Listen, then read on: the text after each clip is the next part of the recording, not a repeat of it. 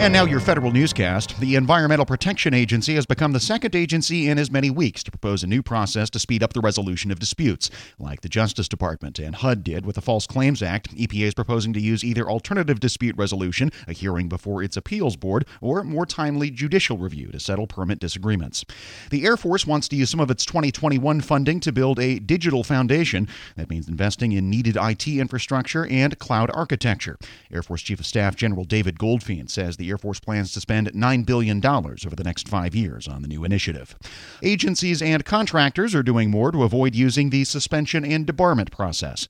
More on that from Federal News Network's Jason Miller. The number of vendors suspended, proposed for debarment, or debarred in fiscal 2018 dropped for a fourth year in a row. The Interagency Suspension and Debarment Committee's annual report to Congress showed agencies instead turned to administrative agreements and pre notice letters to address vendor problems. The Departments of Housing and Urban Development and Transportation and the Navy accounted for 43% of the 480 total suspensions. Of the more than 1,300 debarments, HUD, the Army, the Navy, and the Homeland Security Department accounted for almost half of all debarments. The 401k contribution limit is going up next year for federal employees. That means participants in the Thrift Savings Plan can contribute up to $19,500 next year. That's more than the current limit of $19,000.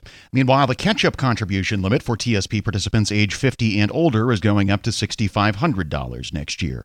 The Army is launching another set of housing satisfaction surveys. The questions will be emailed to residents of Army managed housing today and to privatized housing residents on November 12th. The purpose is to get firsthand accounts of what soldiers and their families find important in Army housing and to gauge satisfaction with property management services. The surveys come in the wake of reports of mice, mold, lead paint, and other issues in privatized housing. The Department of Veterans Affairs says veterans can now get some of their VA health records on their iPhones. Veterans will be able to see their medical information from the VA and other participating providers in one place on the Health app in their iPhones. Users will get a notification when their data is updated. A bill that would give federal employees bonuses for flagging agency programs with more money than they can spend takes a step forward in the Senate. The Homeland Security and Governmental Affairs Committee passed the Bonuses for Cost Cutters Act. Workers could get up to $10,000 for reporting surplus or unneeded agency funds.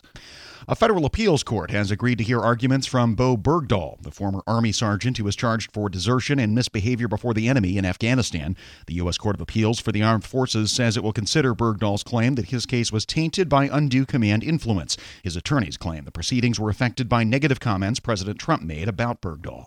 And the Project on Government Oversight says now is the time to start talking about comprehensive changes to intelligence community whistleblower laws. The organization says Congress should give intelligence whistleblowers authority to have an independent review board reverse agency actions. A bipartisan group of senators is making good on their promise to stop the thrift savings plan from moving to a new international index. Senators Marco Rubio and Jeanne Shaheen introduced the Taxpayers and Savers Protection Act. The bill would prevent the TSP from moving to an index that tracked emerging markets, including China. Backers say they don't want federal retirement assets exposed to Chinese interests. The Federal Retirement Thrift Investment Board is reconsidering its original plans for the iFund, but hasn't made a final decision. The Office of Naval Research is opening a new hub in Melbourne, Australia. ONR's international arm, Naval Research Global, is charged with providing science and technology from around the world for current and future naval challenges. Recent collaborations between the United States and Australia include projects on quantum technology, nanotechnology, human systems, and machine learning. I'm Jared Serbu.